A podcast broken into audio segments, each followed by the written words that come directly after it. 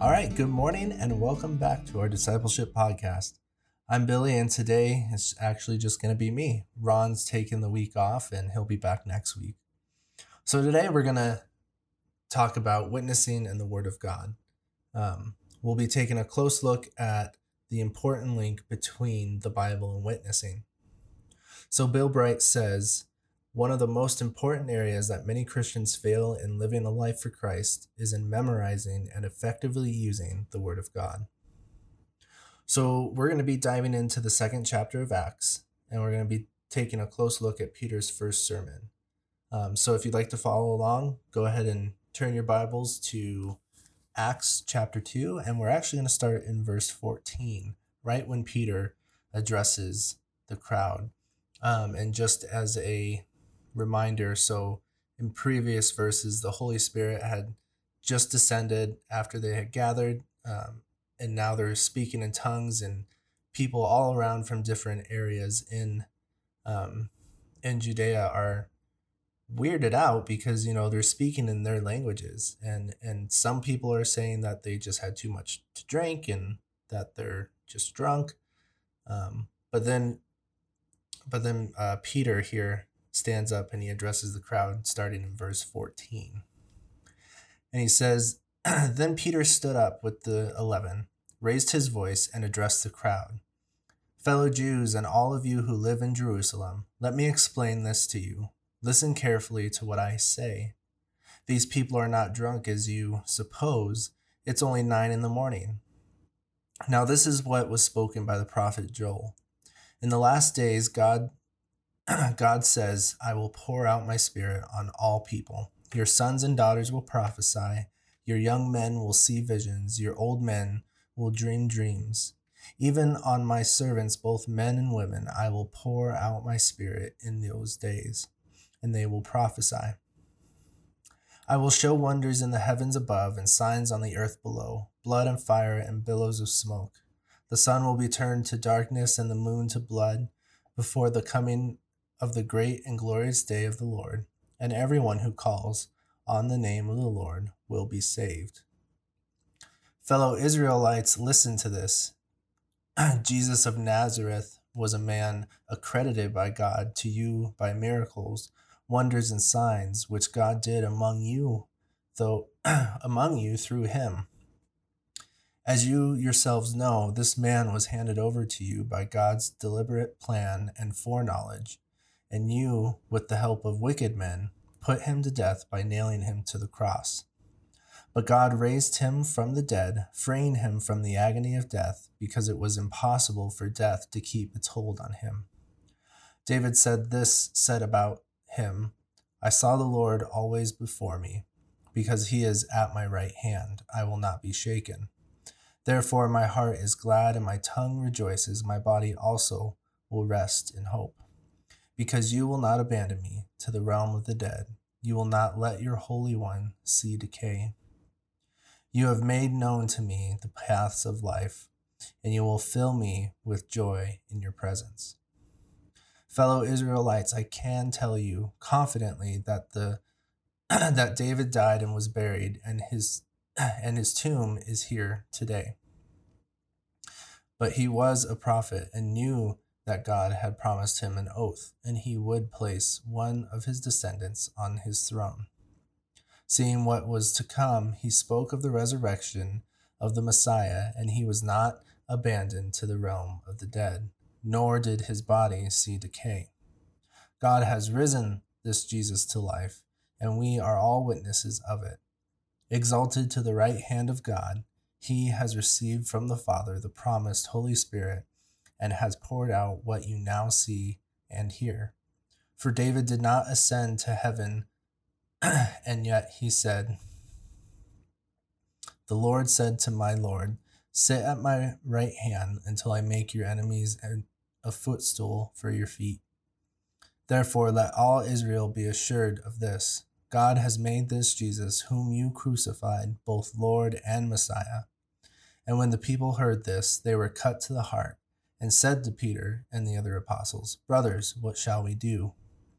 And Peter replied, Repent and be baptized, every one of you, in the name of Jesus Christ, for the forgiveness of your sins. And you will be and you will receive the gift of the Holy Spirit.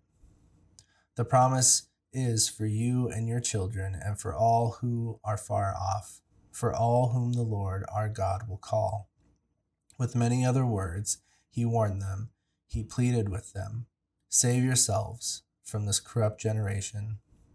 Those who accept this message were baptized, and about 3,000 were added to their number that day. The devoted, they devoted themselves to the teaching and the fellowship of the apostles, and to the breaking of bread and to prayer. Everyone was filled with awe at the many wonders and signs performed by the apostles. All the believers were together and had everything in common. They sold property and possessions to give to anyone who had need. Every day they continued to meet together in the temple courts. They broke bread in their homes and ate together with glad and sincere hearts, praising God and enjoying the favor of all the people. And the Lord added to their number daily those who were being saved. What a what an incredible first first sermon, right? Um, Bill says in his book when the early Christians received the power of the Holy Spirit at Pentecost, the news spread quickly throughout Jerusalem, and a large crowd gathered seeking the meaning of this phenomenon. And Peter was under control and empower of, and empowered of the Holy Spirit. He addresses the inquisitive crowd. And he goes on to ask, who were these people? Some had been present at the crucifixion earlier and had cried, Crucify him, and let his blood be on us and on our children. And you can read that in Matthew chapter 20, uh, 27, verse 22 and 25. Possibly some in the front row were those before whom Peter had used profanity when denied Christ. Bright points out, he says, under these fearful circumstances, Peter's resources had to be God's word prayer, and the Holy Spirit. So as we dive into this, understand that the that the purpose of this lesson is to demonstrate the use of the word of God in witnessing. I'm really impressed with Peter because when you look at his sermon, more than half of it is scripture that he he's had to mem- memorize. Um, he had no notes to look at, and and his message was, you know, impromptu. It was it was off the cuff. It was right then and there. He's like, okay, I got to do this and I'm going to say this. And it was all based upon Old Testament scripture um, that he had studied when he was younger. So there's there's no doubt that the disciples studied scripture as they traveled with Jesus. You know, and, and often Jesus would explain or expound the scriptures as to them as they journeyed. Out of all the disciples, I would say that that Peter was the most unqualified as well as the most qualified person to witness for Christ.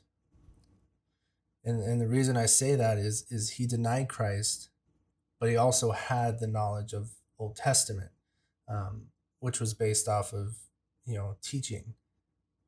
Uh, it's also a testimony of how God can use, can and will use anyone who is willing, regardless of their past. Um, to go from denying Christ three times after you told him that you wouldn't, and then to be preaching and to have God use you to save 3,000 people, like that's just insane. The success of, of what Peter said was was due entirely to God affecting the hearts of the hearers through his Holy Spirit. Yet Peter's first sermon after Pentecost contained the Word of God and was preached in the power of the Holy Spirit. And the Holy Spirit used the Old Testament to convict Peter's listeners about the sin, um, and particularly about the sin of crucifying Christ. Now, obviously, the crowd's response, I'm sure, was was mixed.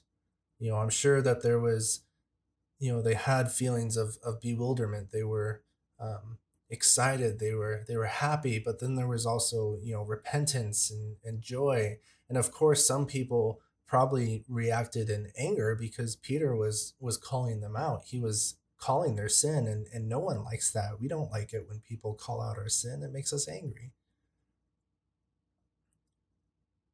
but god's but god's word is is powerful and, and the word of god is the most effective tool in dealing with people um, about their need for Christ. And their questions are only truly answered in the Bible. And there is convincing power only in a presentation of what the Word of God has to say. And with that said, we should keep bringing the non Christian back to what God says rather than back to what we think. You know, our opinions are always secondary to what God actually says in His Word. And we, ne- we need to set our own wants and desires, our own opinions. We need to set our own hearts aside and let God's Word do the work. Bill says we have to be ready to give scriptural answer to any question men can ask concerning the hope which is actually a firm conviction of our salvation with gentleness, humility, and respect for them as individuals. We must study the scriptures diligently if we are to be effective witness for Christ. Now, we live in a world where we are always busy, where, where something is always grasping for our attention work, family, friends, hobbies, Facebook, Instagram. Something is always trying to make us focus on it. Now, of course, I'm not I'm not telling you to neglect your family or neglect your your job. Um, but we have to remember that we are called to relationship with God first and foremost. And just like any relationship, we have a part to play. God is to always be our number one focus, and we need to spend time with Him, and we need to spend time memorizing His Word. Committing portions of Scripture to memory is the best way to know the Word of God. And as a result, once we we know and we once we know the Word of God, we in turn we actually start to know Christ as well. Also, by by having the promises and commands of the word memorized, we can apply them to any life situation at any moment's notice especially when we want to use them in unexpected witnessing opportunities. So the psalmist says clearly that it is the word of God that keeps Christians from sinning against God, and the word is the means by which the Christian purifies his or her own life. So, to introduce men and women to Christ, we must learn the scriptures and memorize and memorization is a vital part of the process. This week, I want you guys to ponder these questions. What does God mean by success? How is that different from what the world means by success? And how did God use the Bible to bring you into his family? And I also want you to pick a verse. And I want you to write it down on, on a card, on a sticky note on. Um, you can get those little little note cards at Walmart, you know, or anywhere. Um, and I want you to pick a verse and I want you to write it down and I want you to put it in your pocket. And every time you go into your pocket, I want you to take it out and I want you to read it. This is something that that one of my friends in YWAM encouraged me to do, and, and guess what? I, I didn't do it. I I did it for a little bit, and and then I stopped because I was just like, oh, I was too busy. You know, but that's something that I've I've started to pick up again and and it's a fantastic way to memorize scripture because you can just take one verse at a time if you want. You can put a whole, you know, paragraph, you know, three or four verses on there if you want. Um, but do something, at least put one verse on there and carry it around with you. And every time you reach in your pocket, I want you to take it out and I want you to read it. And with that, we're done. So tune in next week. This week was a little shorter of a chapter, um, but it really emphasizes the again the importance of memorizing scripture. Peter memorized a lot of scripture, you know, and I and I and I know that the Holy Spirit reminded him, and I've had that happen to me multiple times where I totally don't remember the scripture, but then you know I ask the Holy Spirit, you know, help me, you know, what was that verse, and and it just comes back, um, you know, and that's start memorizing scripture, write it down on that little note, and I know it's gonna work. So, again, thank you guys for joining us. Um, I pray that you guys have a, a great week. Join us next week as we talk about witnessing and prayer. Thanks, guys.